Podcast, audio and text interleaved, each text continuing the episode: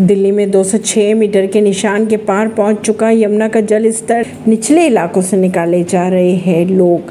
खबरों की अगर माने तो दिल्ली में यमुना नदी का जल स्तर 206 मीटर के निशान के पार पहुँच चुका है, जिसके बाद निचले इलाकों से लोगों को निकालने का काम शुरू हो चुका है। केंद्रीय जल आयोग के अनुसार हरियाणा द्वारा हथनी कुंड बैराज से और पानी छोड़े जाने के बाद दिल्ली में मंगलवार यमुना का जल स्तर दो मीटर तक पहुँच चुका था। कांग्रेस ने राजस्थान में नई कार्यकारिणी की गठित 25 ज़िले, जिला अध्यक्ष हुए नियुक्त सूची कर दी गई जारी। शिमला में भारी बारिश के बाद ब्रिज की अप्रोच रोड धसी सामने आया वीडियो। ऐसी ही खबरों को जानने के लिए जुड़े रहिए जनता सरिश्ता पॉडकास्ट से। परवीन दिल्ली से।